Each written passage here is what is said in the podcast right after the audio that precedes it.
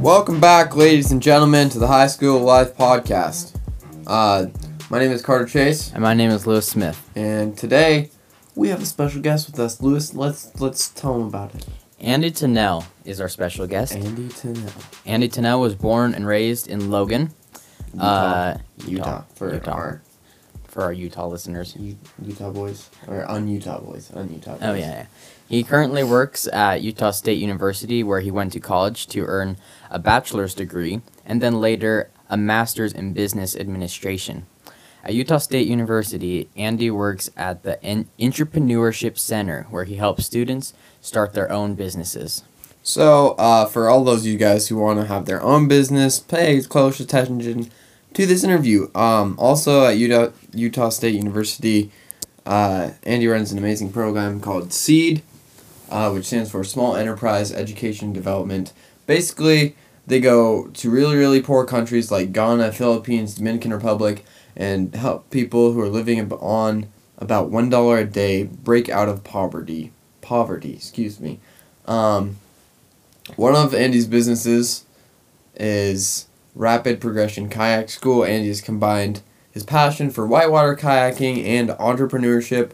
At Rapid Progression, he has taught hundreds of people all over Utah how to kayak. Uh, Lewis here has been to his camp several times. What do, what do you think about that? It's awesome. It's a great way to get outdoors, get on the water, learn a new sport slash activity. Um, yeah, he'll talk about it, which is great. It's awesome. Um, you guys will probably notice as we go through this interview that Andy isn't only a super smart guy with a cool story, but he has a heart of gold. As he describes his businesses, you'll notice that they don't only seem really, uh, they don't seem really businesses to have, but that everything Andy does focuses around lifting other people. It's so true. He's like he's the type of guy that you'd go to for like friendly advice. Um, we're going to talk to him about some of these businesses. We'll also we'll also talk to him about an incredible thing he did for a young blind musician that he met in Hawaii. You'll love this story. Um, he's also started several other small businesses, is including Weave Sleeve, which we will talk about in a hot minute later in this episode. Um, and that is about working with artisans in Guatemala, helping to preserve their culture of weaving. Uh, if Andy isn't working on a new business idea, Andy can be found spending time with his wife Monica and playing outside with his sons Elijah, Noah, and Lincoln enjoying nature. So, uh, we actually started off by talking about this blind piano player in Hawaii. So, we'll just hop right into that part of the episode. Um, yeah, I met Kuha'o a handful of years ago. Um, I am from Cache Valley, born and raised here in Logan. I live in River, in River Heights, but Kuha'o um, is this blind individual from the Big Island of Hawaii. And I was able to meet him when he came to Utah. It was always his dream to play the organ at Temple Square. And so he, along with his grandparents, came to Utah. And while they were here, my uh, she's since passed passed away, but one of my my great aunt was living on the Big Island of Hawaii, knew him and his family, and so she kind of helped plan and orchestrate what they did while they were here in Utah. And one of the things that they did is they came here to Logan and they spent a few days um, in my parents' home, and that's where I initially met Kuha'o. Was there when he was just staying with them during the trip, and I guess the long the reason why I got involved with Kuha'o was because while he was staying at my parents' house, um, you know, we we came and listened to him play the piano, and so he's this. He's been blind since he was an infant. He was born um, several months premature, and um, during one of the operations that they had to give him, the, too much oxygen was administered, and he uh, ended up going blind. His retina is detached from his eyes, so he's been blind since he was an infant. But he taught himself how to play the piano, and so at my parents' house, we were listening to him you know, play and do his thing. And it was pretty neat because we asked him how he learned new songs, and he said, "I just need to hear a song a couple times and I can play it." And so um, we tried that with I think it was a, a, a song from Les Mis, um, and he did that, and it was just amazing. And and I felt you know, inclined. I needed to go get my like my video camera. So I grabbed my video camera and I and I filmed him listening to like a dubstep song, and he listened to it and then he sat on the piano and I recorded the whole process and it was unreal. I mean, it was it was really cool to to be able to see that. Um, and then I uploaded that to YouTube just to, just to share with a few friends and. Uh, that vir- that video ended up going viral and being shared a bunch.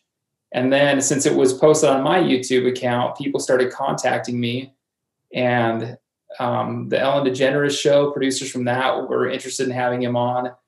Um, there were people that were asking who Kuha'o was, that were seeing his, you know, his talent and his gift, wanting to know if he had produced any music. And so he hadn't produced a CD at that point.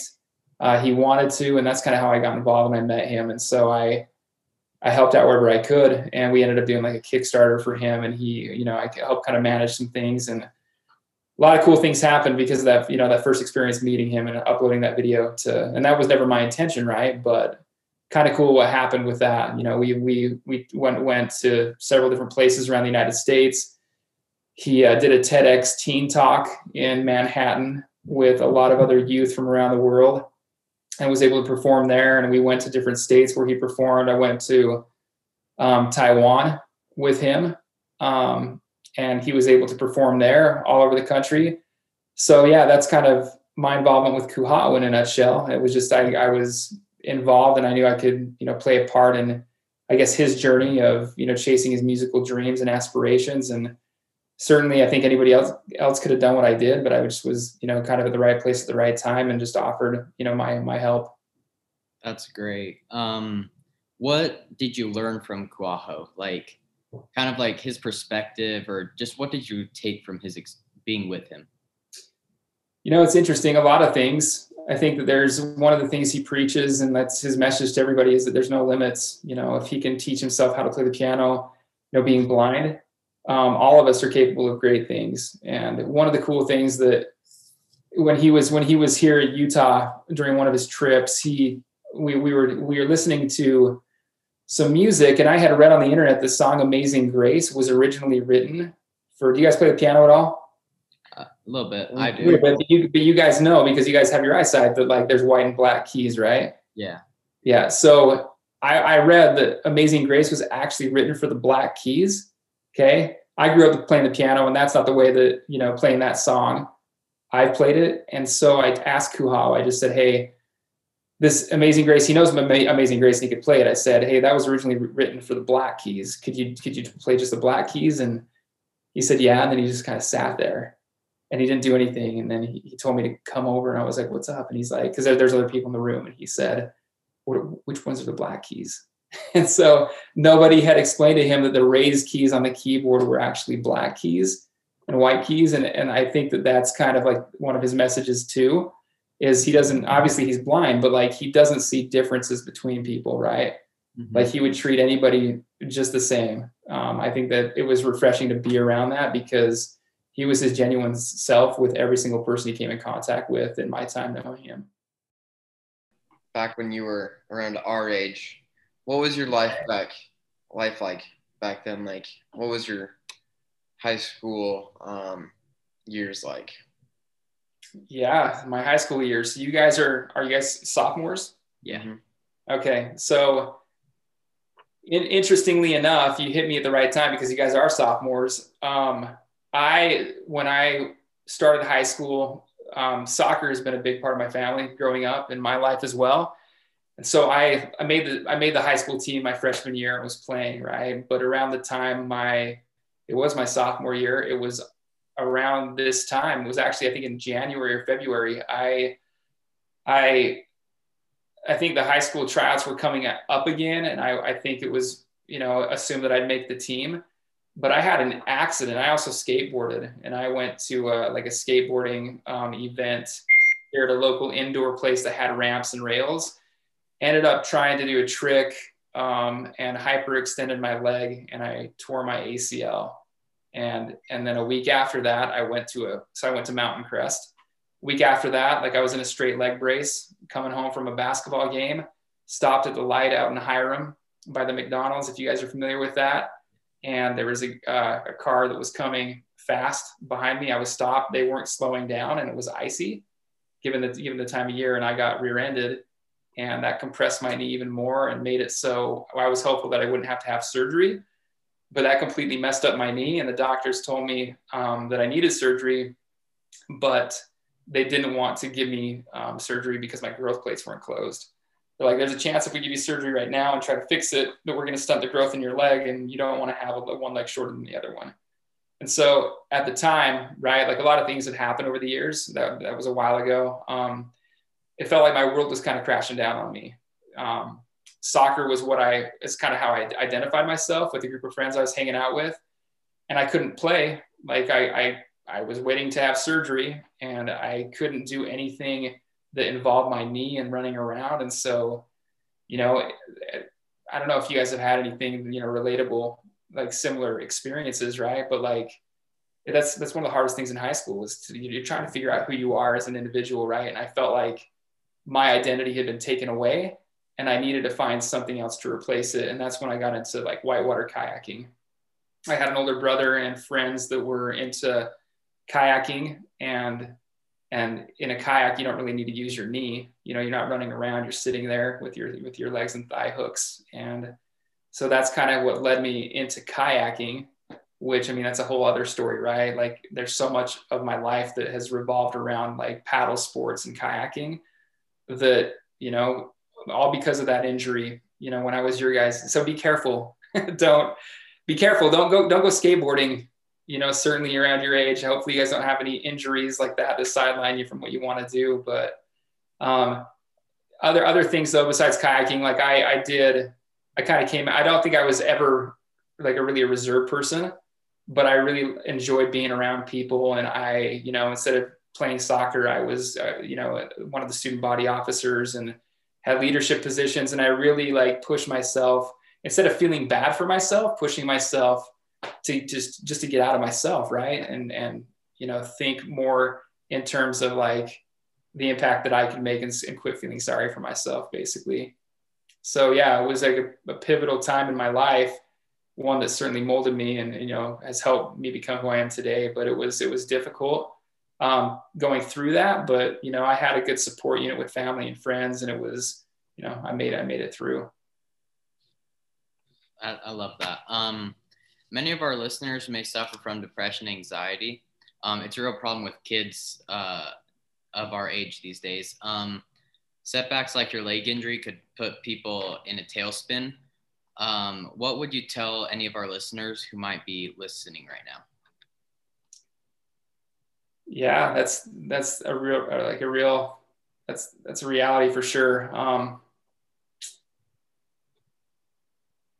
I think it's important to confide in your own support unit. I think all of us have, you know, hopefully people we can we can trust and lean on during hard times. They think talking about that with other individuals is certainly helpful. Um, and I think it's safe to say that all of us have struggles. It doesn't matter who we are, right? Like I, I, think that a lot of people are good at hiding things, but the reality is all of us struggle with something, at, at, you know, at one point, uh, you know, in our lives or another especially in high school. Like I said, like that's such a, a, crucial period of time in your life, trying to figure out who you are and, you know, your self identity. And, um, you know, I'm a, I'm a huge proponent of just finding something that, that makes you tick. I, I think that's different from other, you know, from, for every, every, period every person out there. But for me, you know, that was, that was kayaking and that was like, you know, doing, you know, I guess serving and having leadership positions um, but that's I, I would just I guess push people to try to find that that thing that makes them tick. You know, like what what is it that like gets you excited about life? Um, and talk to people, you know, about what you're going through and, and try to confide confide in somebody else. Yeah, that could uh, really help out some people. Um, so back to your kayaking. Mm-hmm. Um, how did you like how do I say this? Um, how do you uh, how did you take that hobby or the thing that you learned from not being able to play soccer and taking it to kayaking? How did that help you uh, take that to another level of skill and eventually turn out a business into it? You know, it all stems around passion. I think that's one of the biggest things with businesses. It was never, never my thought or intention getting into it, right? To like launch a business. It was my outlet. It was the way that I coped with the position that I was in. Um, but participating in the sport for a number of years, like when we would get off the river, it's one of those things. That, I mean, there's there's obviously inherent risks with kayaking, and it's not something you can necessarily just teach yourself how to do. Um, and so we, I heard it enough times getting off the river. You know, people would watch us go down and then take our, you know, take take off, and and they would say, "Hey, like, how did you learn how to kayak?" And I had a brother and friends that were in the sport, and that's how I got on got into it. And and they said, "Do you know anybody that teaches lessons?" And at the time, like around here, there wasn't anything like happening. Um, no, no entity or a formal business that taught kayak classes. And so that I heard that enough times, and I, I realized that I could potentially start a business um, doing that. And that's kind of what propelled me to, to start Rapid Progression Kayak School. I was it was 2009 um, when I started it, and I was I believe I was a senior. I was just finishing up my undergraduate work at Utah State and so that's where that's where it all kind of stemmed from is hearing that enough times from people that there was an actual demand and that people wanted it. Because i had the need existed because i heard it enough times from people and then i had the experience right? I had been paddling for over a decade um, and then you know what i lacked were just the resources you know to buy the equipment and stuff and then um, and so that that, that kind of led to that. And I, you know maybe you're going to ask me a question follow, following up to what you just asked me but one of the things I think it kind of goes hand in hand with the prior question you asked, you know, about people struggling. Like I like I've mentioned, like kayaking for me has done so much. It was my outlet. Like it, I being on the river and being active made it so I didn't dwell on the things that were that were bothering me, at, you know, in life. And that wasn't just in high school. I mean, as funny as it sounds, I'm happily married now. I'm so glad I found my wife but before meeting her, I remember I had kind of like a, a heartbreak situation with uh, a girl that I had, you know, been dating, and I felt kind of crushed because she broke it off. And the only way that I could get that off of my mind right after that breakup was being on the river, right? And so that was like my coping mechanism with disappointments. Um, but right now, I it's always been a dream of mine to get more youth involved in paddle sports um, not only just because it meant so much for me, but I feel like that there's, you know, there's a lack of, um, you know, I, I think there's opportunities, but there's a lot of, there's a lot of opportunities that exist out there for student for kids to get involved in outdoor activities, but the barrier for some people might be the money portion of it. And so one of the things that I'm working on, and I'm filing the paperwork here pretty soon, is to start a nonprofit to be able to to offer that to more people you know that that uh, might not otherwise have the the monetary means to to actually you know put their kids through you know some lessons. And so i'm excited to share that passion with people. But back to your original question about how i got into it it all started with that passion of kayaking and just doing it for a number of years. Um did you ever like before you ended up hyperextending your leg um, did you ever think about getting into kayaking at all yeah, good question. I did. You know, I uh, as I mentioned, my one of my brothers, an older brother, uh, lived up in Jackson Hole, Wyoming, and, and he was into kayaking, and so we would, you know, there's a couple times I remember growing up, family vacations, driving up to Jackson Hole. If you've ever been up there, before you get to Jackson, you pass the Snake River. There's a rapid there called Lunch Counter, and it forms like a freestanding wave, and at the right level, you can actually surf it, you know, in a kayak or on a surfboard. And so I remember watching him when I was younger get on that wave and surf and thinking like how awesome that was right? But but once again there was kind of a barrier for me. Like i didn't have anybody at that time. He was living away from home. And so like learning how to get into kayaking like i, I think i kind of lucked out. There were people here in the valley and you know and the kayaking community was pr- fairly small. They they knew that i expressed an interest in that and that's kind of how i got into it. But yeah like before the knee injury that was something that that I wanted to do, but I just didn't like my my time was kind of just all taken up by by soccer, you know, and so I, I replaced that after the injury. Great. Um, listeners, this is a this is the difference between surviving in life and thriving in life. Andy took a trial in his life, uh, breaking, uh, in hyperextending his knee, and made it into a uh, and found something else out of it that was better. Instead of finding the bads in life, you can find the goods in life, and and make he made a business out of it, and that just shows what you can do if you look at stuff with a different perspective. Um, so let we're gonna move on a little bit now to like your fatherhood. Um, you have three boys now. Um, how has that changed the way you approach life? Are you still kayaking massive white water and dropping off cliffs, or have you dialed that back a little bit? yeah, I am certainly not risk adverse, but I am more so now than I was. Um, yeah, the appeal, you know, when I when I first got into the sport, I really love watching videos of people doing. So there, if you if you know about whitewater, it's rated class one being the easiest and class five being the most difficult.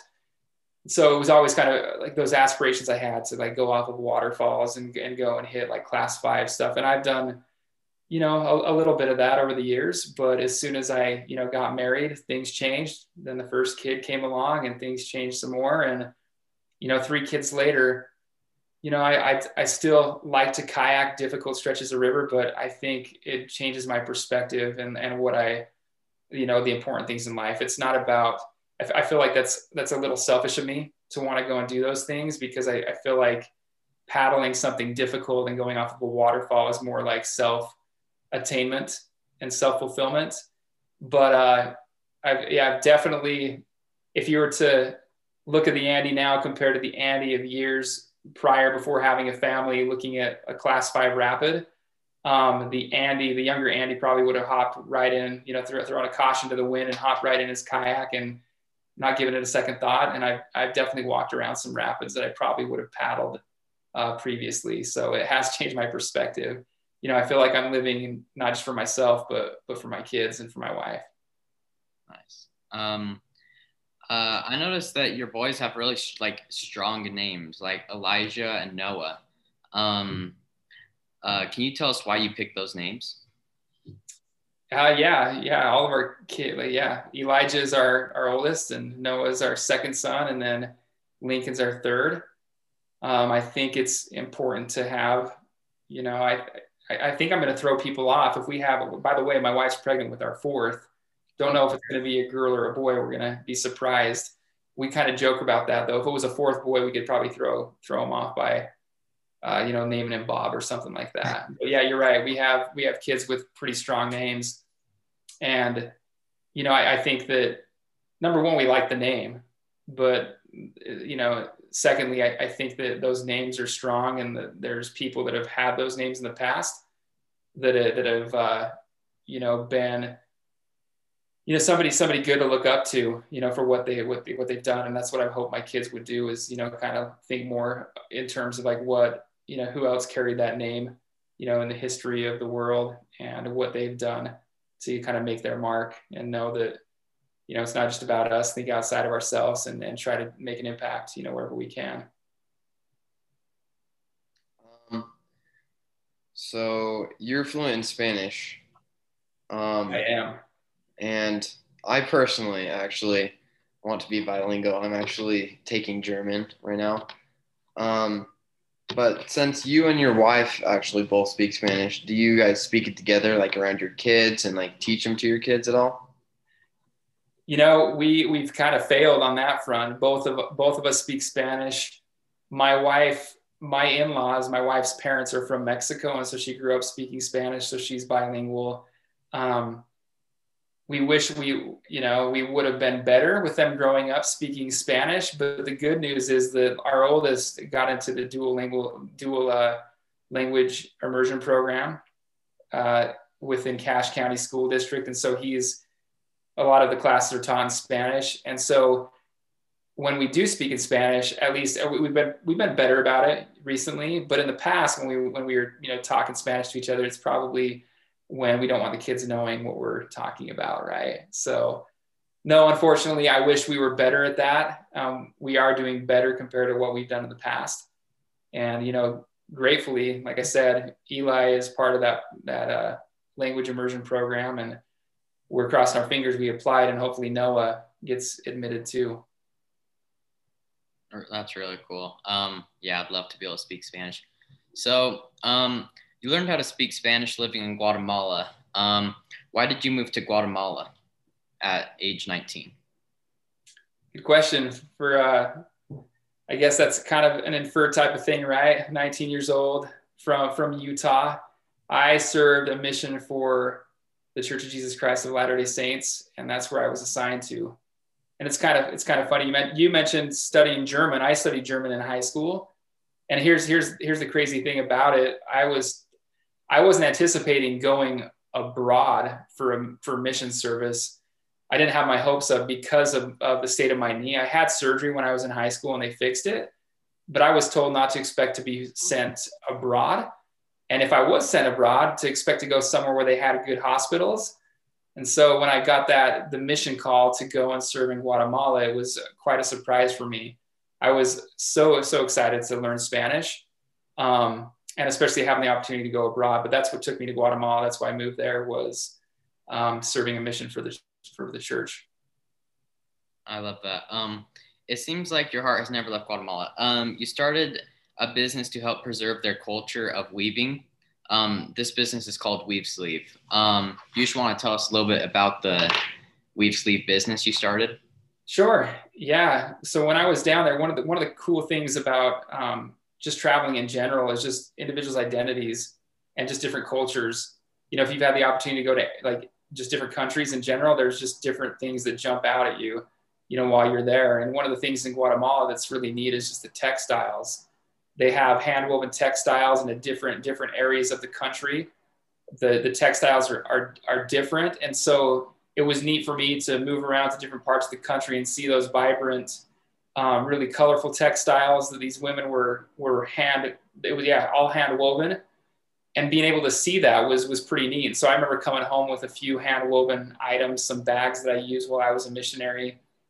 And i went after i got married that was the first time i went back and visited guatemala so it was you know a number of years after i had been there and i remember the first thing that i noticed it seemed like that there was less of there's still don't get me wrong like there's a hand woven um, things things that you can see there. Um, people were still wearing some of those typical outfits that are hand woven, but I felt like I saw less of that than when I did on my mission, and so kind of concerning for me. But I had a discussion with somebody um, there, some some kids that had um, some parents, uh, you know, grandparents that knew how to weave. And I asked them if they knew how to weave, and they said they didn't. And the reason why is because there wasn't money to be made doing it.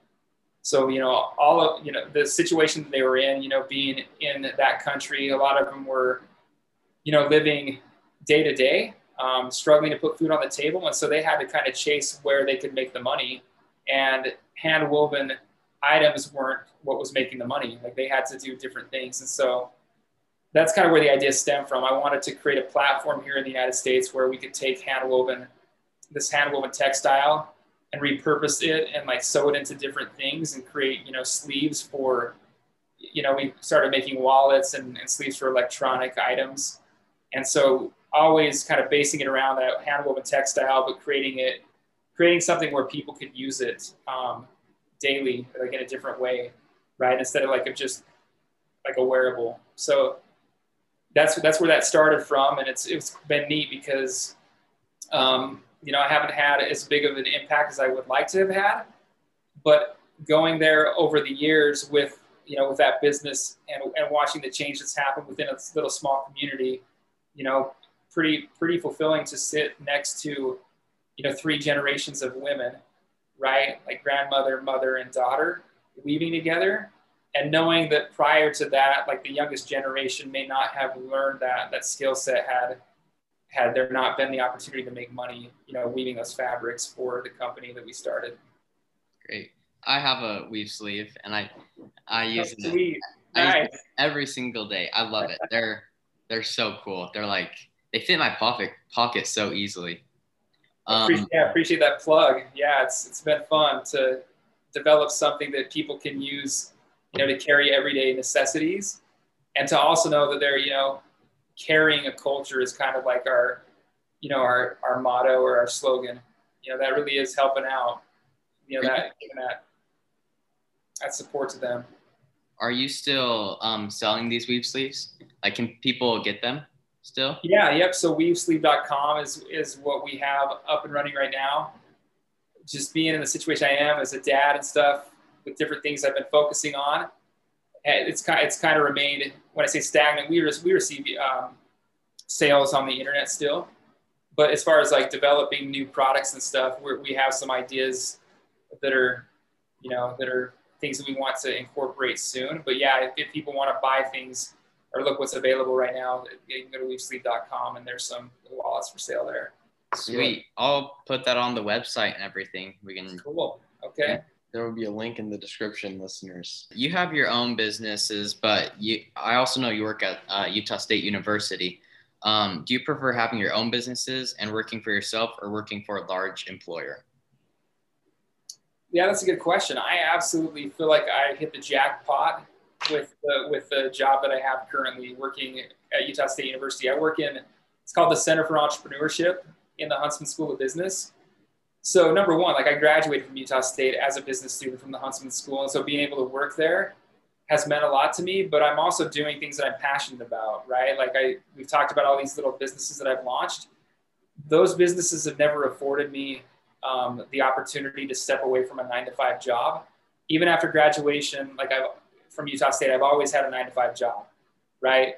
And and the way that I view that is that there's more than 40 hours in a work week, and it's good to have you know what we call side hustles or side gigs. And so I've always had you know that that on, on the forefront of my mind. More than 40 hours in a week, I'll dedicate that time to my job, which I've, I've, had jobs in the past that I haven't liked. I should throw that out there, right? I mean, everybody has to have those experiences. Um, and when I, I should be careful how I phrase that because I didn't like it at the time. Um, I worked in fast food for a number of years, starting in high school. I've, I worked at Wendy's, I worked at McDonald's as a manager. That's not like the most exciting job. I don't know if you guys can relate, if you guys have had a job, you know, working in that industry. Um, but it certainly like molded me and, and shaped me into who I am today. Like I think it was important for me to learn. And I actually, you know, working at McDonald's gave me an opportunity to kind of see firsthand as a manager how like a business is ran, um, and and and and help me just in general, right, with like my my my own things that I've dedicated my time to. But um, yeah, the Center for Entrepreneurship, like I get to help students launch businesses. We have competitions that we oversee. I help manage a program where we send students abroad to teach entrepreneurial skills to uh, people that are less fortunate in developing countries.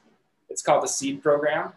Um, it stands for Small Enterprise Education and Development. And so it's neat, like just seeing the impact that that business has in the lives of everyone. It doesn't matter who we are, doesn't matter what your major is. All of us are going to be impacted by business one way or another. We're all going to have to go out and work for somebody or work for ourselves. But I feel like it's been a good fit for me having like the nine to five job especially one that I love so much, and then being able to take that extra time during the week and yeah, dedicate that to, to some of the things that I have in the on the you know that are on the burner, if you will. Um, what is the hardest job you've ever had? the. Then one, one thing comes to mind. Once again, it was uh, one of those characters shaping or molding opportunities for me, but I feel like I've, I've always been kind of driven entrepreneurially. Um, and I've always been interested in, in creating value and, you know, for others and trying to make money and, and doing different things. I had a paper out, which was, you know, pretty difficult, especially on Sunday mornings when I had to wake up. But I remember one summer, um, I wanted to go and pick uh, raspberries. And so my, my parents were very supportive. Um, actually, it was probably like a 20, 20 or 25 minute drive from my house. And I remember my mom dropping me off like early in the morning to go pick uh, raspberries at this raspberry patch. And you got picked based off of what you were able, I mean, you got paid based off of what you're able to pick. And I remember being so depressed because at the end of, you know, six hours of being in the hot sun and sweating, taking what, what little amount of berries that I had, you see, we had buckets, right? We'd, we'd pick them into buckets and dump them into these cases. We got paid by a case and they had to weigh it out. But I remember um, going and having it weighed out and like comparing it to the other people you know i was i was one of one of few um the majority of the people that were there picking were immigrant workers and i was i was just stunned about how you know how fast they could do that. And on top of that, the reason why I bring this up is just how impactful it was.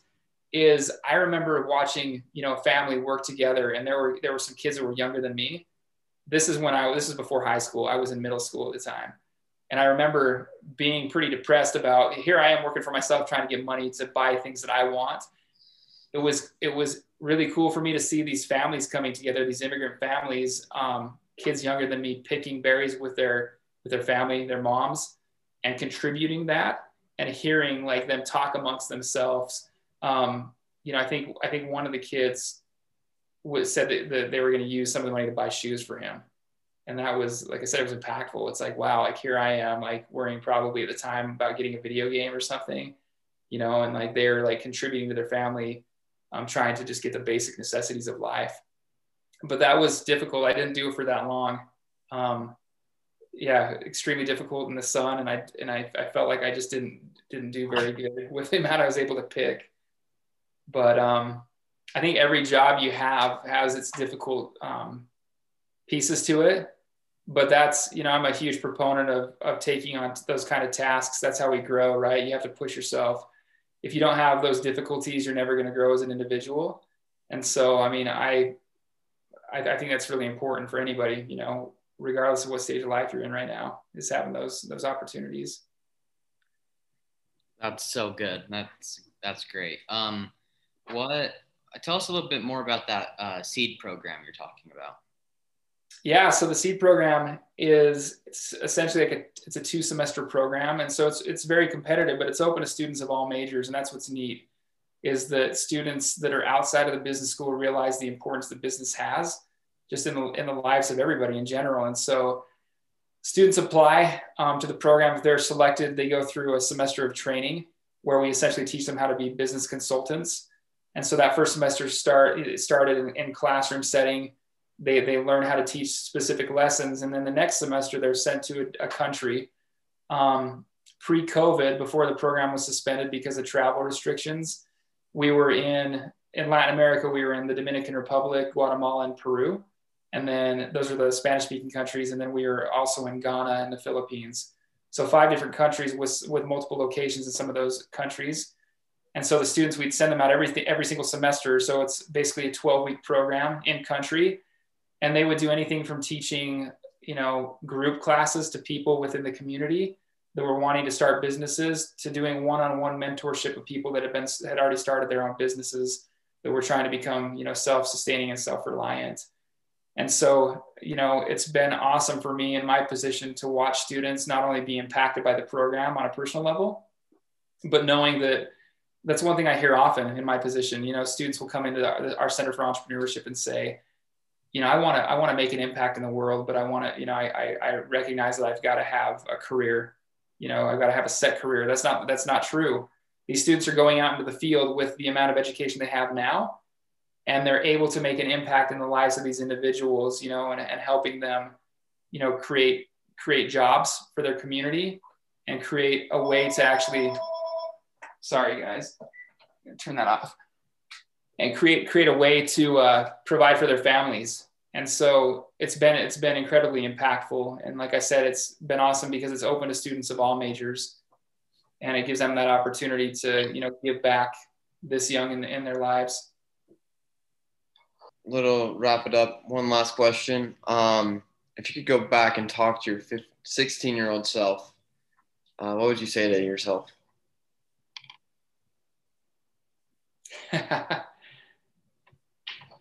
oh, that's a hard one. I'd have to. I, the first thing that comes to my mind is probably just push push through I don't, I don't, I'm not, I'm the first one to admit, I don't feel like I was dealt, you know, uh, a hand of cards, if you, if you will, that was extremely difficult. But like w- at that time in my life with my knee injury, I, I didn't, obviously, you know, you're in the moment, you don't know what's going to happen. And looking back in retrospect, I'm, I'm grateful. You know, it sounds kind of weird. I mean, I would have loved to have continued playing soccer, but my, my life panned out the way that it did but I probably would just just you know give give some sort of encouragement to my younger self, you know. And I received that. Like gratefully, I, I received that from the from you know, people that were around me and my support unit and family and friends. But um, yeah, you know, keep your chin up, put push push forward, push through. Like the sun, the sun's going to come up tomorrow, you know, and it's going to shine, and and and things are going to continue to, you know, you can you can keep on living. You know, you just got to put forth that effort, and so that's probably what I'd say. I love that. That's so good for our listeners and just anyone that's going through a hard time or anything. Um, well, that that kind of wraps up our interview. I really appreciate you taking the time. Um, I think a lot of people benefit off this and just listening to other people and what they've take they've taken a trial and turned it into a blessing. And uh, we got to do a follow up maybe sometime. Um, and yeah, I just really appreciate you getting on with us. Yeah, thanks for the opportunity, you guys. One one last thing for your listeners out there: if any of you are, you know, struggling with something, like I said, kayaking and paddle sports for me was an outlet. If anybody's struggling out there and you want to get in touch with me and would like to see if paddle sports was an opportunity for you to kind of forget, you know, the state that you're in right now, um, I encourage you to reach out to me. I'd love to, at no cost, get to get you out on the water and see if if that helps. Great. Awesome. Well, thanks again. I really appreciate it. And off to see you out on the water sometime in the near future. Okay, looking forward to it. Thanks, you guys. Thank you so Yeah. much. Well, guys, I hope you loved that. I personally did. It that was was really cool. Andy's such a cool guy. He's really cool. Um, so if you guys want to check out his companies, Weave Sleeve, Dot com is where they go for uh, the wallets. yes, the wallets. I personally have one and I love it. It's so nice. Like it's not like this fat thing sitting in your pocket. Like it's just like it's just like small, fits in perfectly, and it holds everything too. Actually, I have it in my pocket right now. You want to see it, Carter? Oh, I do want to see it. Okay. Where did, I don't Check know. here. Oh, mine's See? here too. Look at that. Lucius gave me one today. Yeah. Um. Yeah. It's They're they're super cool. it's like you don't need the big girthy boy in your pocket like bulging out of your pocket um but yeah it fits credit cards cash it has this rubber band keeps everything in it Yeah.